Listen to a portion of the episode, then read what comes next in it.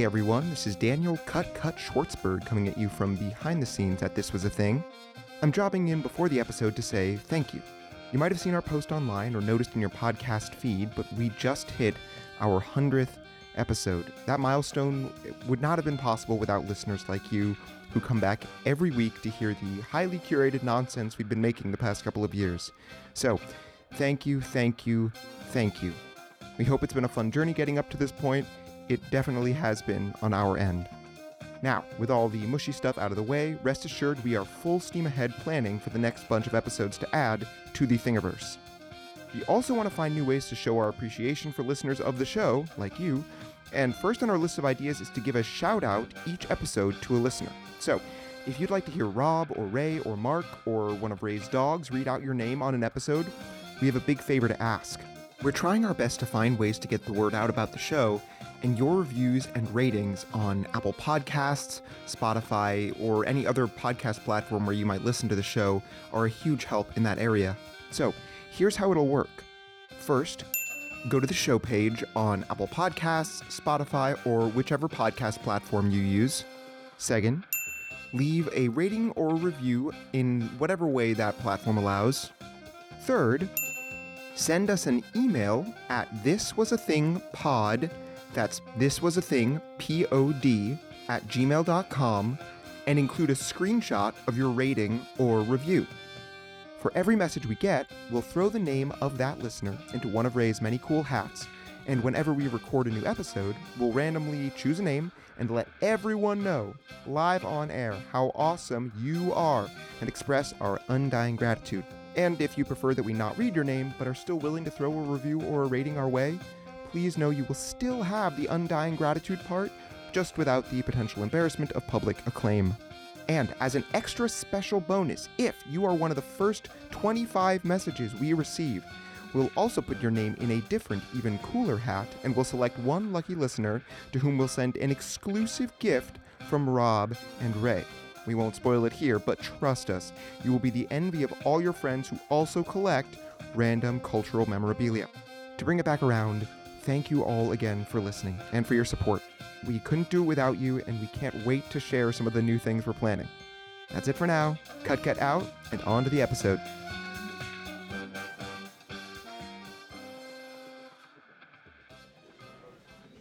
Order, order. Now, the meeting on censorship in music will come to an order. I'm Senator Al Gore, and I will interview the first witness. Can you state your name? Yeah, Dee Snider, lead singer of heavy metal band Twisted Sister. Mr. Snider, would you be able to sing your answers? Dee Snider! And why are you here today? Your wife is a filthy minded whore! And?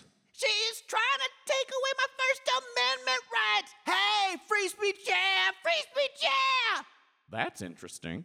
And I have to agree with you on that one, I'll be honest. Now, do you have a podcast that would discuss this very interesting topic? This was a thing! Bah, bah, bah. This was a thing! Sir, this is the United States Senate, and this music is too aggressive for many of our older members. Can you sing it in a more genteel, old timey style as not to wake up our distinguished members from the South? This was a thing. Sorry, that's the best Al Jolson I can do.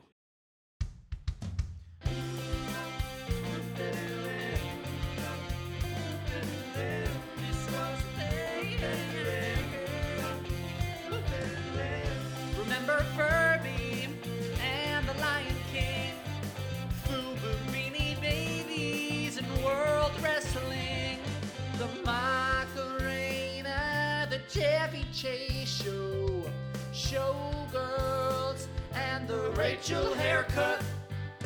This was was a thing bop. This was was a thing bop. Bop. Also was a thing bop. Was a thing bop. This was was a thing bop. This was was a thing bop. Hi, I'm Ray. And I'm Rob. And you're listening to This Was a Thing, the podcast that dives deep into the cultural happenings of yesteryear. yes, and on today's episode, we are going to be looking at censorship, specifically the censorship of music in the 1980s. And two people are going to go head to head in an epic battle for censorship. Let me tell you this. That is up. Oh wow, Ray is so you did the beep. It was great. I love censorship. I know you do, Ray. I know you do. I've, I've I've seen some of the things that you've posted on Facebook and on X and on a couple of other deep websites, and and I'm very im- I'm interested. So, friends, we are looking at two people today, two individuals. One person you probably know if you love music. That's the great Dee Snider, folks. Dee Snider. And the second is uh, the Karen of all Karens, the original Karen, Miss Tipper Gore.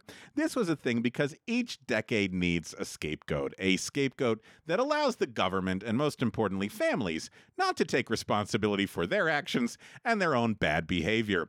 The aughts had, I would say, video games, right? I would say Oh, video. vi- I mean, video games. Well, uh, I Columbine was '99, so that was a lead into Yeah, the aughts. So okay. yeah, definitely. 90s, I would say television. Remember all the Beavis and Butthead controversy Mhm. and stuff like that. And the 80s, well, big thing, as you know from our episodes on Satanic Panic, the 80s had jams, baby, and those jams were poison. Uh, we need to put Those jams were poison.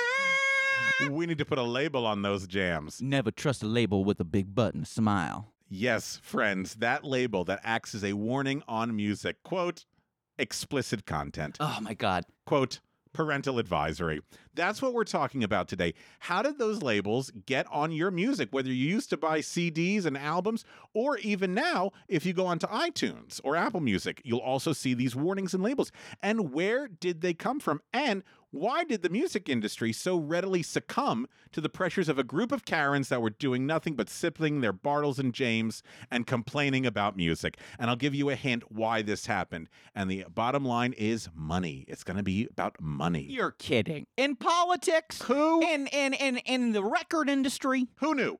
Artistic censorship, friends, that's not a new concept because it's been around uh, even before the mid 1980s. And of course, if you've listened to our episodes in Hollywood, we have the Hays Code uh, and the MPAA in Hollywood. And of course, yes. You can listen to them anywhere. It's not. Don't just not listen in Hollywood. Oh, no, you can listen anywhere you want. Juneau, Alaska. Yeah. Oh yeah. Go up there. From the uh, from Bangor, Maine to Juneau, Alaska. From Saskatchewan to Sarasota. And of course, friends, if you're in the world of radio, and I am sure we will cover him and his battles at some point, Marconi. the FCC. Howard Stern. Oh. Uh, the FCC, friends, is the Federal Communications Commission. It was founded in 1934, and the administration, in its uh, inception, wanted to make available so far as possible to all the people of the United States without discrimination on the basis of race, color, religion, natural origin, or sex, rapid, efficient, nationwide, and worldwide wire and radio communication service with adequate facilities at reasonable charges. Reasonable. Basically, everyone should have access to radio. Now, the FCC, like I said, its main focus was to increase communication, right? But somehow the FCC got into the world of music censorship in 1973 with not a musician that offended people on the radio, but a comedian. Who's that comedian? Mm, Thirty. What was it? This is 1973. So from 34 to 73, the FCC was pretty much not censoring anything. Well, They were pretty much just dealing with, hey, we want to make sure that everybody has access to radio. was it Mama? It's not a singer. No, uh, no. Oh, you want to say Moms Mabley? yeah, Moms Mabley. It's not. It's not. Uh, It's Is it? Uh, uh, uh, uh, uh, God. Dustin Hoffman played him in a movie. Jack Ben. No, not Jack. Len- Ben. Lenny Bruce. Lenny Bruce. No. It's not. It's George Carlin. I was gonna say him next. because Gosh darn it. in 1973, it was the year that radio station WBAI was slapped on the wrist by the FCC for One more time. Uh, WBAI. what is it in Power Private Parts? WNBC. We'll be. T- I, oh, there will be an episode on Howard Oh, Stern yeah. and his battles with the FCC. So just think of this as the seeds for it. I'll come back later.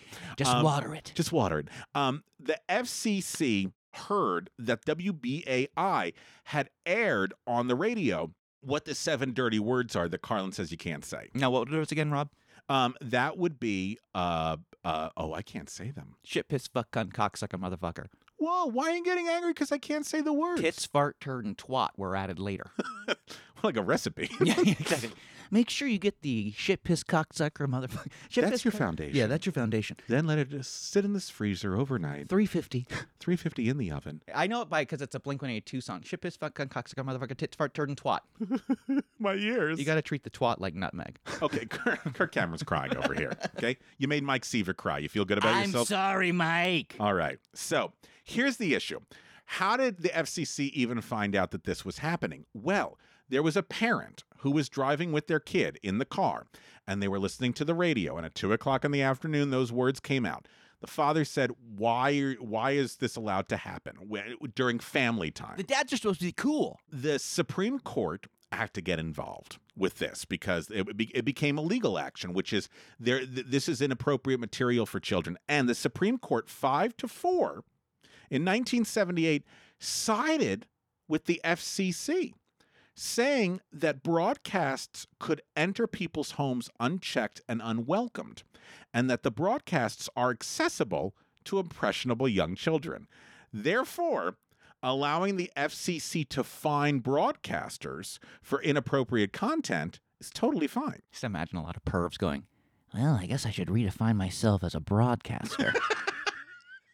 First, uh, so so first of all, this is the first little form of music censorship here that we're talking about. So the FCC is saying kids could be listening to this, and instead of parents monitoring what their kids listen to, it's now the government's responsibility. Okay, you, you, you understand where I'm going? all Yeah. right? So. But the big thing is that it can fine and penalize those who break the FCC's rules of decency. That's probably best seen on uh, the, the Howard Stern wars. So that takes care of music coming into your home without warning. But how can you prevent the music from even getting to your child in the first place? Now we're going to take a little look at music censorship Cut their ears off. in the United States. Vincent van Gogh, Father of the Year. Music is fine until it becomes political. No one had a problem with jazz and blues. Except for white people. Well, here's the thing no one had a problem with it when it was for black people, created by black people, Yeah. until white kids starting to listen to it. And then, as soon as white kids started to listen to black music, then there was a problem with black music. In the early 1950s, Billboard and Variety, they launched a crusade against lyrics in rhythm and blues songs, which led to the banning of many R&B records by jukebox operators and radio station disc jockeys. What's the problem? It's black people singing black music, and we don't want our white kids listening to it. September 24th, 1954, a Billboard magazine editorial entitled, ready for this? Control the Dimwits. That was the name of the article. And you know, you know that person that came up with the title, like, oh my god, we got him so good, roasted. Control the Dimwits called for removing R&B records with sexual double entendres from jukeboxes. And they were asking, they were saying to the jukebox manufacturers, you need to remove this on your own accord. We're not censoring you, but we won't put your jukebox in if this music's in it. This record right there, it looks like a labia. Tell me that's not a double entendre. Now here It looks exactly like a labia. No, it's a it's it's a jukebox, sir. This is an outer vulva. Uh, it's a jukebox.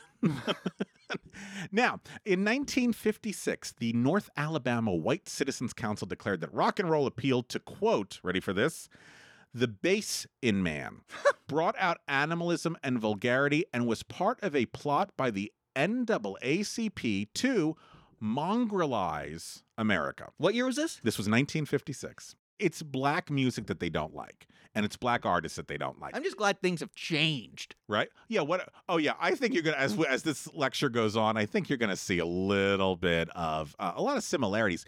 Now, greatest tastemaker in the 1950s and 60s was Ed Sullivan, who had a program on Sunday nights, Popo Gijo. Topo Chicho. He at first resisted having any sort of rhythm and blues music because he found it to be offensive.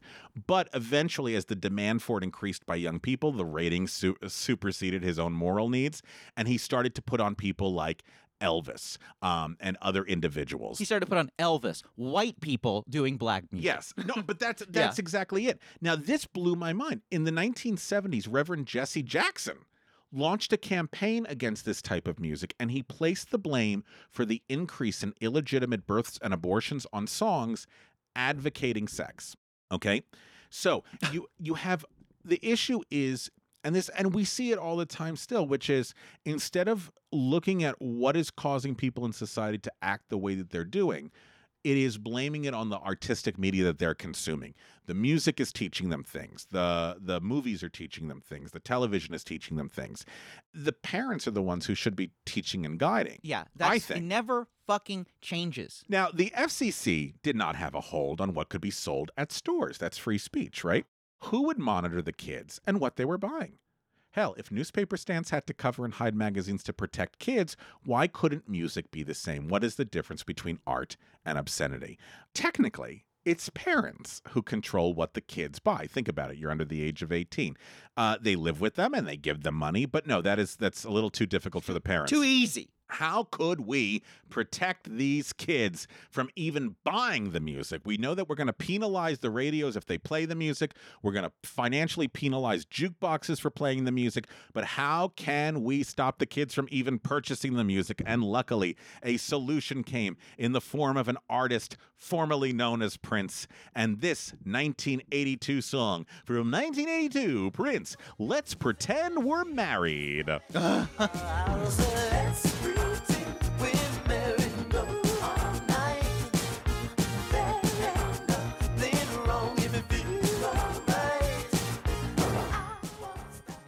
just so you know the, the verses here because i because i like them.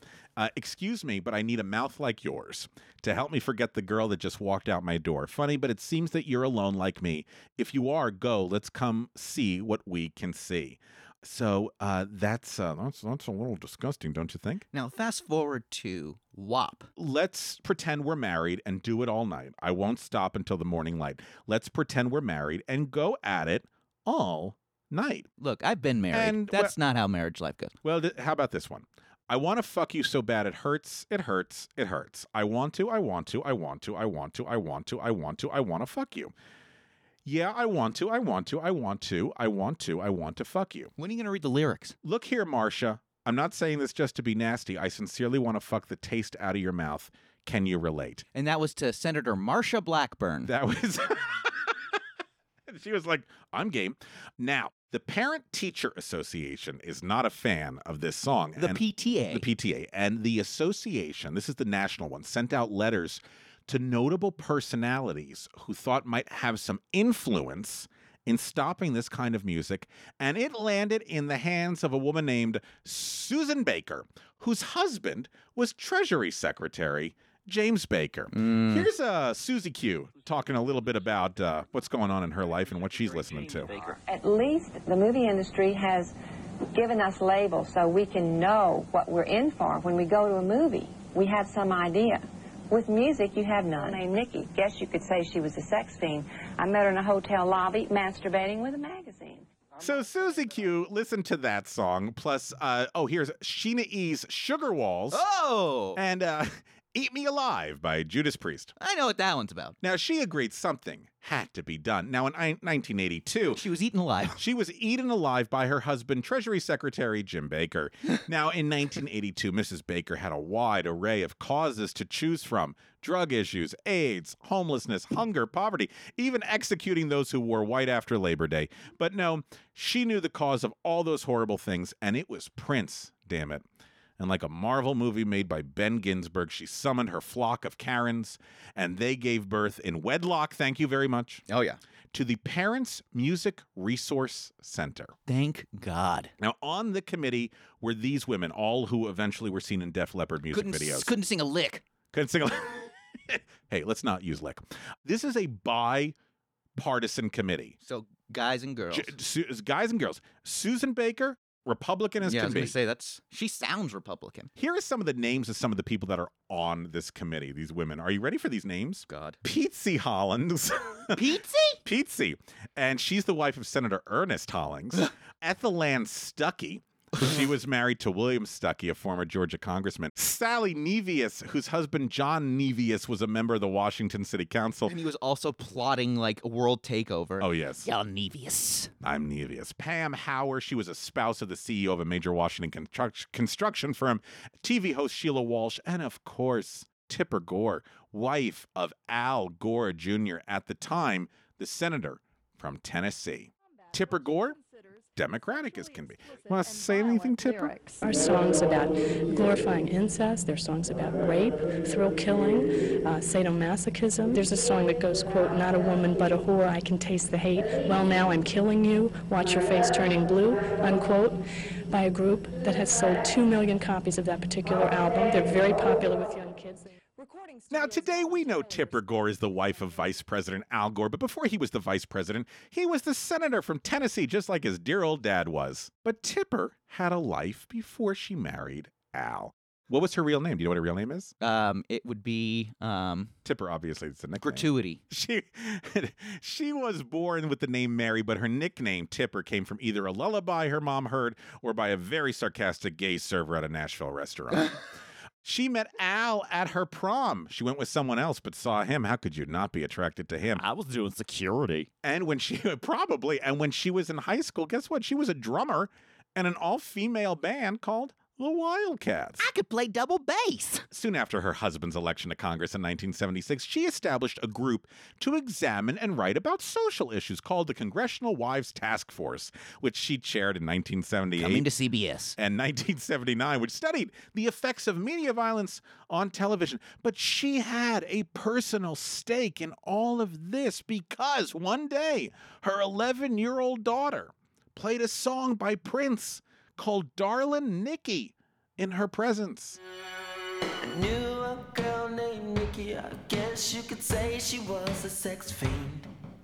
I met her in a hotel lobby, masturbating with a magazine. She said, How'd you like to waste some time? And I could not resist when I saw little Nikki grind. Here is uh, the verse. I knew a girl named Nikki. I guess you could say she was a sex fiend. I met her in a hotel lobby masturbating with a magazine. She said, How'd you like to waste some time? And I could not resist when I saw little Nikki grind. Now, Tipper was furious. How dare her 11 year old buy a copy of this album with this song on it? Now, Tipper had some options. One, she could ask her daughter, Where'd you get the money to buy the album in the first place? And what Uh, kind of magazine? and uh, what kind of Reader's Digest? Susan says that doesn't work. um, who took her to buy the album? Who allowed her to play the album without listening to it ahead of time?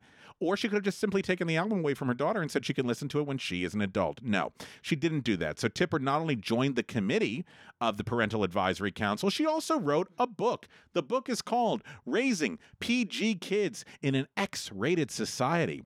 And in this book, I'm not joking. I know. In just- this book, she generalized a lot of social problems and cherry picked her information. Now, to be clear on our timeline, this book did not come out until after this committee, but it was pretty much all of her talking points. And the committee I'm talking about is the Senate committee, which is where Yeah, yeah, Tipper yeah. and Dee Snider go at it. So in May of 1985, Tipper, Susan, they create the Parents Music Resource Center, and its board of directors was 17 other Washington wives, all married to senators, congressmen, cabinet officials, along with a couple of businessman spouses. Why did they do this? Here are the words of Susan Baker. She said, quote, pornography sold to children is illegal. Enforcing that is not censorship. It is simply the act of a responsible society that recognizes that some material made available to adults is not appropriate for children. It is our contention that pervasive messages aimed at children which promote and glorify suicide, rape, and sadomasochism have to be numbered among the contributing factors. Basically, the problems of kids represent America's problems, and it's because of the music. Obviously. What could be done now? Well, they had to warn parents about what songs you should not buy for your kids, or if you see it in your kid's uh, bedroom, get rid of it.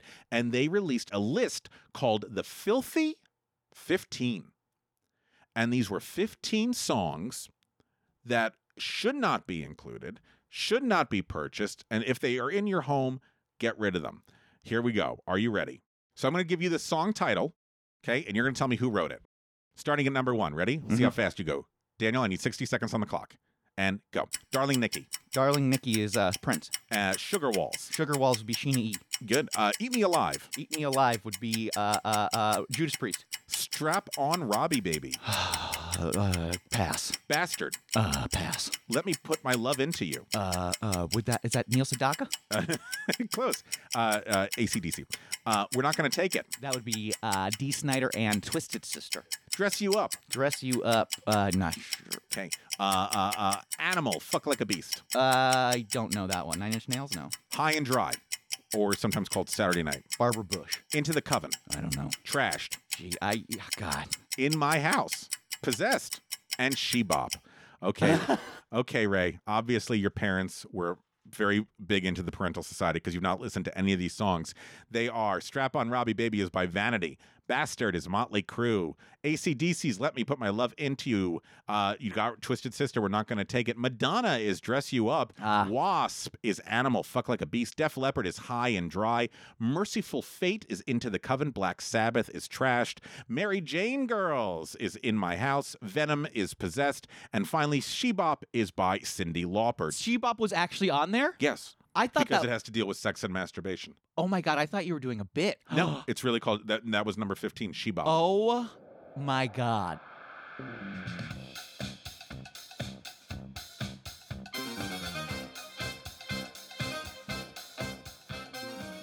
I cannot live another day without air conditioning. says tomorrow's going to be hotter, Hotter. like yesterday. Yesterday.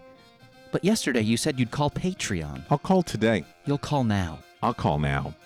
That's right. To be one of the cool kids, become one of our Patreon supporters and help keep us on the air.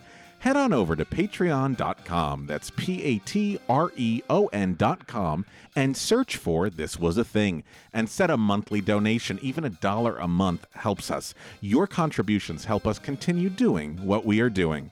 So what's the paper say about tomorrow? Another scorcher. Cool. Now, obviously, they don't believe in censorship, like you can't do this. It's a free country. But here is what they propose to the music industry, to the the the, the organ the recording industry. They say, we th- want you to print all the lyrics on the record sleeves. Okay. We want you to remove any lewd sleeves, you know, uh, fr- from display so that they're in the back. They want the FCC to systematically monitor radio and TV shows and penalize any ones that break the code of conduct. They want to secure the spontaneous agreement of record companies to indicate by means of a code the general tenor of some records. So V would be for violence, X would be for sexually explicit lyrics, DA would be drugs and alcohol, and what does O stand for? Offensive content? Occult. Oh, of course. Well, that and here's the thing. I was gonna say that "Into the Coven" stuck out to me just because I can only imagine some song written by a fucking metal band that's like, "Oh, we're gonna write a song about witches' coven," and then them going like, "This was during the Satanic Panic." So, I mean, yeah, it all fucking check. This is so crazy. Here is a wonderful lady by the name of Candy uh, appearing on Nightline uh, to discuss a little bit about what she thinks the rating system should be. And uh, Donny Osmond's also there, bringing up a really good point. At least a rating system gives a parent the opportunity to say to a child, look, this is a movie we don't think that you should see until you're a little older. A rating system for records, would it make kids go out and buy those albums? I think if a child comes into the house with a, an X-rated album or an R-rated album, that a parent has the opportunity to take a look at that and say, this has a, a rating on it that we don't feel is appropriate for you at this age. Well, age. first of all, you're not. First of all, the child is going to hide that album like crazy because it has an X-rated uh, label slapped on it. So, the music industry, the recording industry, is being told. All right, AA. All right, is being told by a group of parents to do this. What do you think they did? They did it. They did it right away. They did. because the parents are the ones spending the money to buy the records. So therefore, if the record companies do what the parents say with these ones, then they're gonna be like, "Oh, the we did what the parents want, so the parents will buy the records." Is that happening? Is that close? That is a really good guess, and that is not it. Oh wow! It is what we're going to call tit for tat. Here, I'll show you my tat. No, no. Oh. Here is why the recording industry acquiesced so fast. And this is because of a bipartisan House resolution, H.R. 2911, better known as the tape tax. the tape tax would impose a royalty on blank audio tapes and tape recorders. By making electronic copying more expensive, the legislation would reimburse those who believe they lose sales when music is taped at home.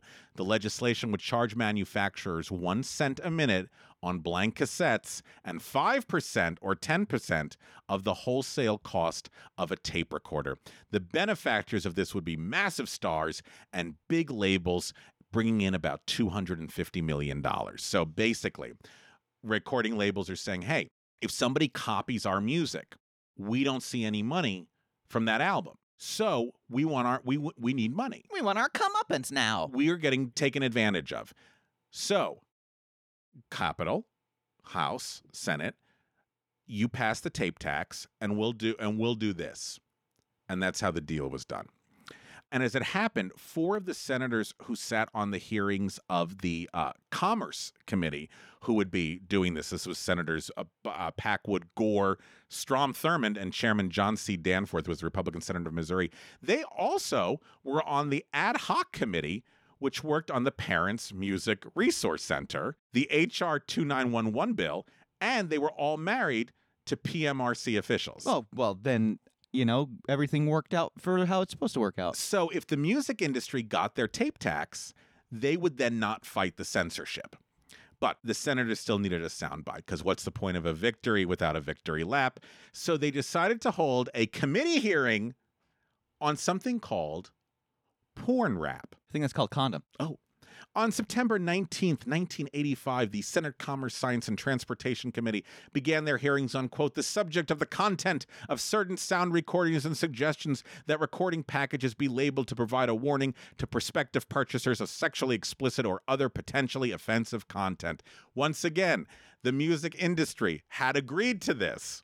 There was no problem. They said, great, we'll do it. Get us our tape tax. Uh, spoiler alert, they never got the tape tax, by the way. It never got never got passed. so there you go. On the witness list for uh, the pro side, saying that this should happen, was Tipper Gore and Florida Senator Paula Hawkins. Um, and uh, uh, Paula Hawkins, she said, "quote Much has changed since Elvis's seemingly innocent times." Uh, subtleties, suggestions, and innuendo have given way to overt expressions and descriptions of often violent sexual acts, drug taking, and flirtations with the occult. Uh, the record album covers to me are self explanatory. She held up three record covers. The first one is Pyromania by Def Leppard. It's the a scope, a rifle scope on a burning building. Then uh, Wow by Wendy O. Williams, not to be confused with Wendy Williams. And and, Wow. ba- and basically it looks like Christine Baranski wearing a harness and holding a mic. That's pretty much what it looks like. And the last one is Wasp by Wasp, and it's literally bargain basement kiss with like a skeleton on the cover. They also inc- in- introduced into evidence two music videos uh, Van Halen's Hot for Teacher, which is a fantasy of a teacher who strips in front of her class, and We're Not Gonna Take It by Twisted Sister. And if you've never seen that one, and that all that happens is Twisted Sister just uproots a suburban family. The national PTA vice president, uh, Millie Waterman, uh, she said what her role in the debate was. And she said, you know, we should print the symbol R on the cover of recordings containing, quote, explicit language, violence, profanity, the occult, glorification of drugs and alcohol. There's a lot of occult stuff that they're worried about.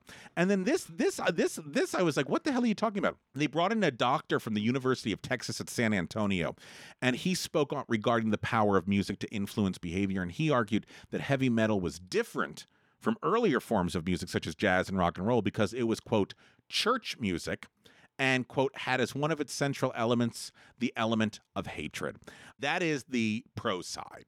They decide to bring up three musicians who are going to testify at this hearing saying censorship is incorrect and this labeling system is incorrect. The first person they're going to bring up is Frank Zappa who is one of the most influential singers of his generation with songs like Don't Eat the Yellow Snow, Joe's Garage, Montana. And during his statement, he asserted, quote, the PMRC proposal is an ill-conceived piece of nonsense which fails to deliver any real benefits to children, infringes the civil liberties of people who are not children, and promises to keep the courts busy for years dealing with the interpretational and enforcemental problems inherent in the proposal's design.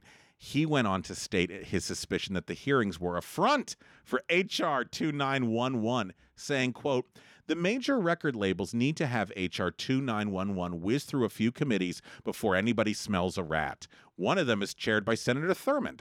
Is it a coincidence that Mrs. Thurmond is affiliated with the PMRC? A couple of blowjobs here and there, and bingo, you get a hearing.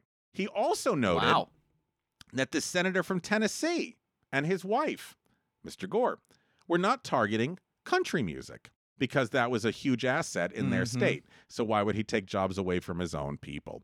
So luckily, there was somebody who was going to testify from the music industry that they thought was going to help them immensely get their cause across. And that is John Denver. John Denver, Oh, who wrote uh, Rocky Mountain High, Thank God I'm a country boy. He was going to. So here's the thing he comes into Capitol Hill, and every senator is falling all over themselves to get a picture with John Denver. He is literally the representation of American music. The- And they are so excited because he's going to be the one that's going to articulate from a musician's point of view why it's important to have kids protected. They were a little bit incorrect because he equated the PMRC proposals to na- Nazi book burnings. He said, uh, I'm strongly opposed to censorship of any kind in our society or anywhere else in the world. That which is denied becomes that which is most desired, and that which is hidden becomes that which is most interesting.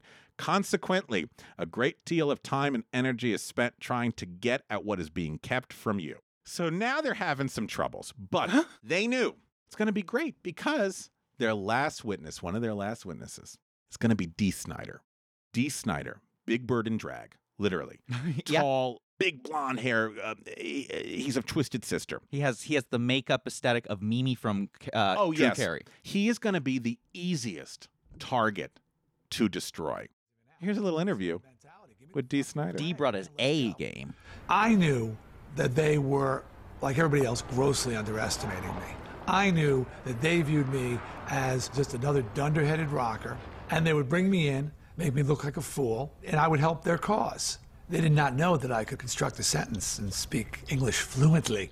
Since I seem to be the only person addressing this committee today who has been a direct target of accusations from the presumably responsible PMRC, I would like to use this occasion to speak on a more personal note and show just how unfair the whole concept of lyrical interpretation and judgment can be, and how many times this can amount to little more than character assassination.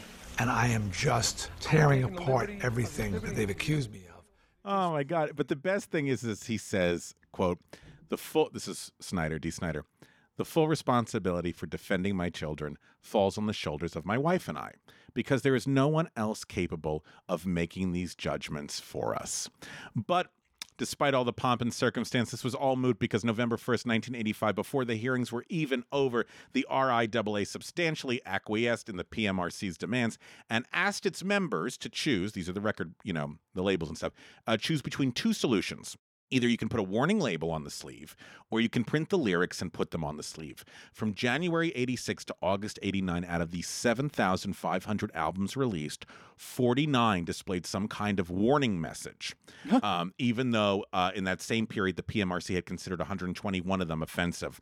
Now, there's something that comes out of this, which is now known as the chill factor which is what is it's the freezing out of a lot of these records. Several major retail chains, Camelot Music and Video, Walmart, Sears, J.C. Penney's Disc Jockey, decided they would no longer carry records that had the label of explicit content on it. Not that they were hiding. You cannot buy a record there, so you're losing sales. Transworld, Tower, Musicland, Waterloo, Record Bar, Sound Exchange wouldn't sell these records to minors, requiring proof of age from their customers and making the employee responsible if records were found to have been sold to minors. So if you were working at the record store, you had to enter in your ID. So that way, if the parent goes, How did they buy it? Well, Ray sold it to him. Boom, you're fired. Wow. Then there was this. This I found so interesting. There was an owner and operator of uh, a record store in San Antonio, and he declared that his official line when interviewed by local newspapers was to say he did not carry any of the labeled albums as he expected police forces to keep on helping him in case of a burglary. Uh, in 1986. Representative Judith Toth, that's a name from Maryland, alerted by the PMRC, had introduced a bill, which was defeated, intending to criminalize the sale of obscene records to minors. In 1990, Representative Joseph Arnell, after attending a Tipper Gore lecture, sponsored another bill in Florida. The purpose of his bill was to turn what was initially a voluntary agreement, which was fixing the warning label, into law. Not only would the label have become mandatory, but selling them to minors would have become a crime. 18 other states supported this, and they soon followed suit and contemplated similar legislation. 1990 is a big one for us. Two Live Crew. I was gonna. I was waiting for Two Live Crew. The most dramatic case concerned the rap group Two Live Crew on February 6, 1990, following a prosecution on obscenity gowns in Florida. Judge Grossman of the Broward County Circuit Court issued a probable case ruling stating that he had good reasons to think the album, as nasty as they want to be, was obscene and therefore illegal under Florida law. The order was simply photocopied and given out to record store owners, saying um, you would be arrested if you failed to comply. Most of them stopped selling the record, except three, and they were arrested. On March 16th, 1990, the group decided to protect their rights by filing suit in a federal court, and two years later, Judge Grossman's initial ruling was overturned. So what they said was was pretty much a violation of free speech now tons and tons and tons of singers and songwriters decide to get back at Tipper Gore. And here we go, friend. Judas Priest's song "Parental Guidance" was a response to Tipper Gore. The eh, this is a, a quote from Megadeth, "Anarchy in the UK." Quote: "Is this the PMRC? Is this the DEA? Or is this the CIA? I thought it was the USA." The punk rock band NoFX released an EP titled "The PMRC Can Suck on This." It's one of my favorite bands of all time. I know. Uh, Todd Rundgren's 1991 non-album song "Jesse" features these lyrics: "I want to fuck you, Tipper, because you showed me that things are still the same. Everybody's parents turn out lame. I want to say fuck you, Tipper Gore." That was Todd Rundgren? Yes. That was the producer of Bat Out of Hell. Oh my God. You learn something new every day. So, to this day, we still have these albums that are uh, censored in some way. You know exactly what's going to be on there. You know, you have a content warning the same way televisions now have ratings, the same way movies had ratings. And so, anytime you now buy an album or listen to an album and you look at the parental uh, advisory content warning label, it becomes, it comes from here because one day two women were sitting around and they just didn't want their kids listening to Prince's music. And instead of taking responsibility, they turned it back on the record industry, and the record industry bent over and said, Hey, give us our tape tax and we'll do anything you want. What happened to some of these players? Well, we're going to tell you when we come right back. This was a thing, this was a thing. Family And now, this is a sing. sketch.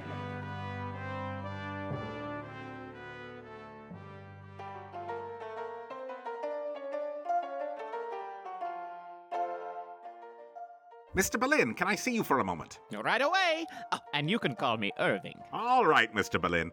We love everything you're doing here at Tin Pan Alley. Just love it. So, so many wonderful songs, but there are a bunch of mothers who are nervous their kids are going to hear something they shouldn't, so we need to make some changes. Why don't they just monitor what their children listen to? Damn it, Berlin, there's a war going on. They have no time to monitor. A woman's job during wartime is to sit by the window and knit, damn it. Knit socks for her dead husband overseas. And when she runs out of yarn, she'll use good old American gumption. You follow, Berlin? Yes, sir. Okay. Make sure these songs are removed from all of the music stores so as not to cause a riot and upset our patriotism. Now, this is the list the mother sent over to me. Uh, song one, Take Me Out to the Ball Game. Why? Promotes coming out and playing with balls. Oh. If you knew Susie. Why? Susie's a filthy Jerry. Al Jolson's I'll say she does. What does she do? Exactly. Maybe she sells secrets to the commies. Maybe she blows up Niagara Falls. Maybe she lays down and lets every Air Force man have their way with her. And we don't even have an Air Force. So who are these men, Berlin? Who are they? Please tell my daughter as she's carrying more children now than an alley cat. I'm sorry, sir. I'm sorry. No, no, I am, Berlin. I, I have to keep a cool head. It's summer, you know, no AC, and this five piece wool suit is constricting. Now, keep writing these titles down. Over there, Gone promotes leaving this great country. When Irish eyes are smiling promotes the idea the Irish are happy. I'm always chasing rainbows. Too gay. I'm forever blowing bubbles. Why? That song's written for little whippersnappers. Damn it, Berlin. Everyone knows Bubbles is a pet name for William Jennings Bryan. Next song Come, Josephine, in my flying machine. Uh, that makes sense. Exactly. Women Women, can't come. Where the River Shannon flows. No lyrics about menstruation. Keep the home fires burning. Pyromania. Want a girl like the one that married dear old dad. Incest. There's a long, long trail. Ejaculation. Somewhere a voice is calling. Paranoia. Under the yum yum tree. Drugs. The yum yum tree is just an oak tree, sir. An oak tree made of drugs like aspirin, not something helpful like cocaine? Damn it, Berlin, sometimes I question your sanity. Page two. When you wore a tulip and I wore a big red rose. Why don't they just call the song When You Spread Your Legs and I Penetrated You? Then my daughter would have something for us to dance to at her wedding. You got that, Berlin? Yes, sir. Anything else? Uh, yes.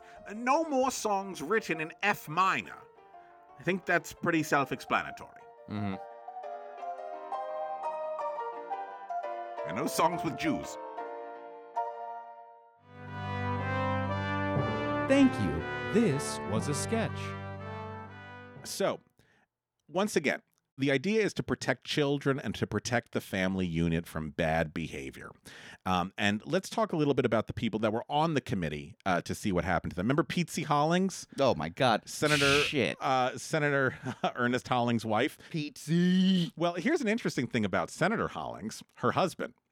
He was nicknamed the Senator from Disney because he was taking so much money from the Disney Corporation. Uh, in 1981, Senator Hollings had to apologize to uh, Senator Howard Metzenbaum after he referred to him as the senator from B'nai B'rith on the Senate floor. Metzenbaum, who was Jewish, raised a point of personal privilege, uh, and Hollings' remarks were stricken from the record. In 1993, Hollings told reporters he attended international summits because, quote, everybody likes to go to Geneva. I used to do it for the Law of the Sea conferences, and you'd find those uh, potentates from down in Africa, you know, rather than eating each other, they just come up and get a good square meal in Geneva. He accused Africans of cannibalism. And then got some real big uh, controversy here. There was a gentleman by the name of Yoshio Sakurauchi, and he made a comment that Americans are lazy and illiterate.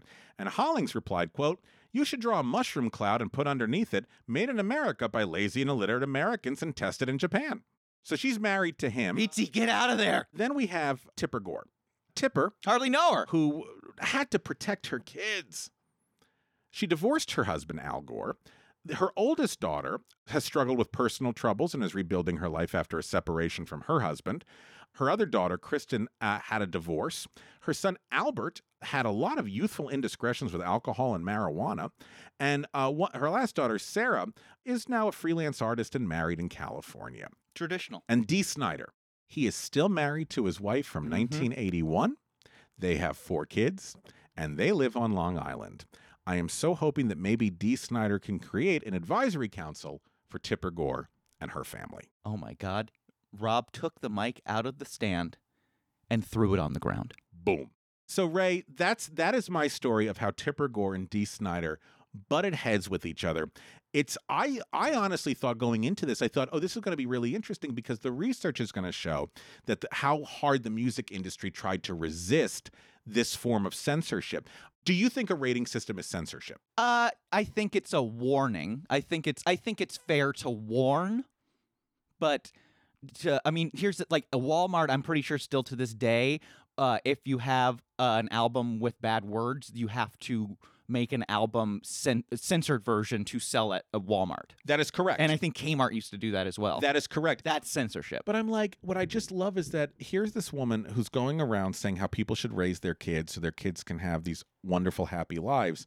And she has three, she's gotten, she's divorced. She has three kids that are divorced. One of the kids has problems with drugs and, or had problems with drugs and alcohol, allegedly. You know, it's just, it's one of these things where you go, focus on yourself. I don't know. I, f- I found this whole thing fascinating because I thought the music industry was going to resist this form of labeling even harder. And that's not the case. They wanted that tape tax, which never got passed. Of course it didn't. It never got passed. Because CDs came in. Okay.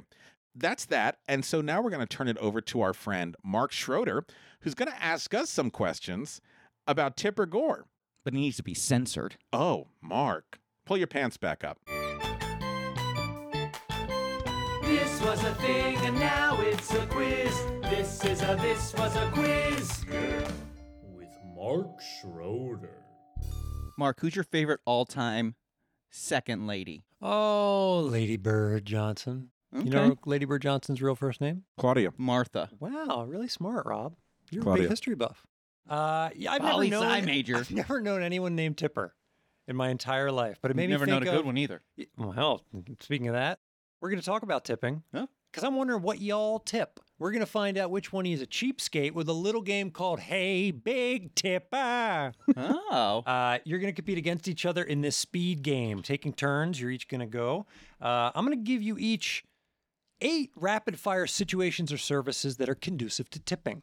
And you must tell me how much money you would tip without thinking too much because it's a rigorously timed Okay. game. So you just got to feel it. Who went first last time? Who goes first this time? Uh, you go first. I go first. Okay. So this is the thing. There's no particular cor- uh, correct answer, but the internet's going to judge you, and the Yeah, that's listeners will or write and say you're a cheapskate or you're great. All right, Rob. Here you go. Bartender How much do I tip? per drink. Oh, per drink? A dollar per drink. Cab driver. Um, a 10%. No, sorry, a, a 15%. Postmates driver. A what? Postmates driver. Oh, Postmates. uh, a 15%. a valet. Uh, $5. A car wash. Five do- uh, no, a car wash, $10? A babysitter. And, and nothing. Cable satellite installer. Nothing. Wedding officiant. Uh, a hundred? Okay. Ready? Are you ready? I think so. Pizza delivery. Twenty percent. Barber. Barber, uh, ten dollar tip. Hotel porter. Hotel porter, uh, two dollars. Uber Lyft. Uber Lyft, uh, fifteen percent. Massage therapist. Massage therapist, ten dollar tip. Bathroom attendant. Bathroom attendant, uh, dollar. Professional movers. Professional movers, uh, need a twenty apiece. Tattoo artist. Tattoo artists, uh, probably uh, an extra twenty bucks. All right. Internet, do your thing.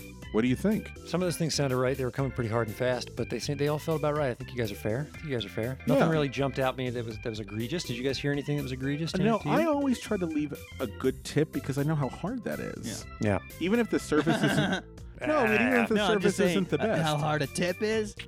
Why's your tip hard? Why are you always talking about your cock? Talking about financially. Never mind. Tough one's a wedding efficient. I try to get a little, little trick. I don't know about tattoo artists. I don't know. Yeah, weigh in, write in. If you guys are heavily I don't tatted know up, any 'cause we're, we're tattoos. not really rocking tats here. So let me know. What do you think? Because You have a tattoos are. tattoo. I have a W on one butt cheek and a W on the other one. I bend over. Wow. Yeah. When I do a cartwheel, wow, mom. Wow, mom.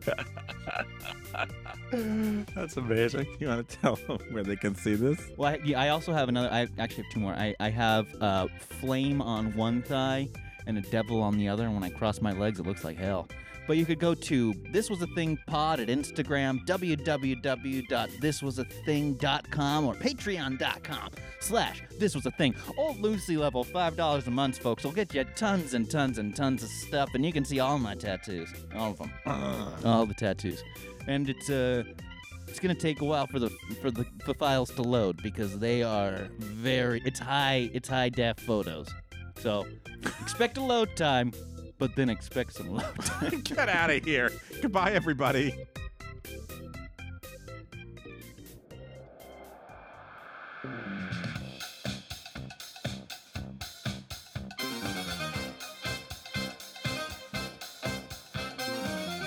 Thanks for listening to This Was a Thing, and a big thanks to the folks that keep this show running. Our editor, Daniel Cut Cut Schwartzberg, our composer, Billy Better Than DC Recce, our social media director, Gabe Hashtag Crawford, our graphic designer, Natalie's Nothing Too Graphic DeSavia, and finally, our games coordinator, Mark the Shark Schroeder.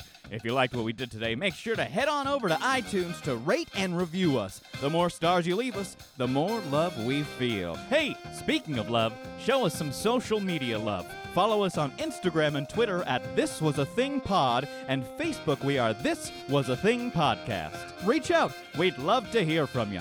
And if you really like what we did today, head on over to patreon.com and become one of our sponsors, and you'll get access to special episodes, interviews, and merch. That's Patreon. Search This Was a Thing and support us so we can keep doing this show.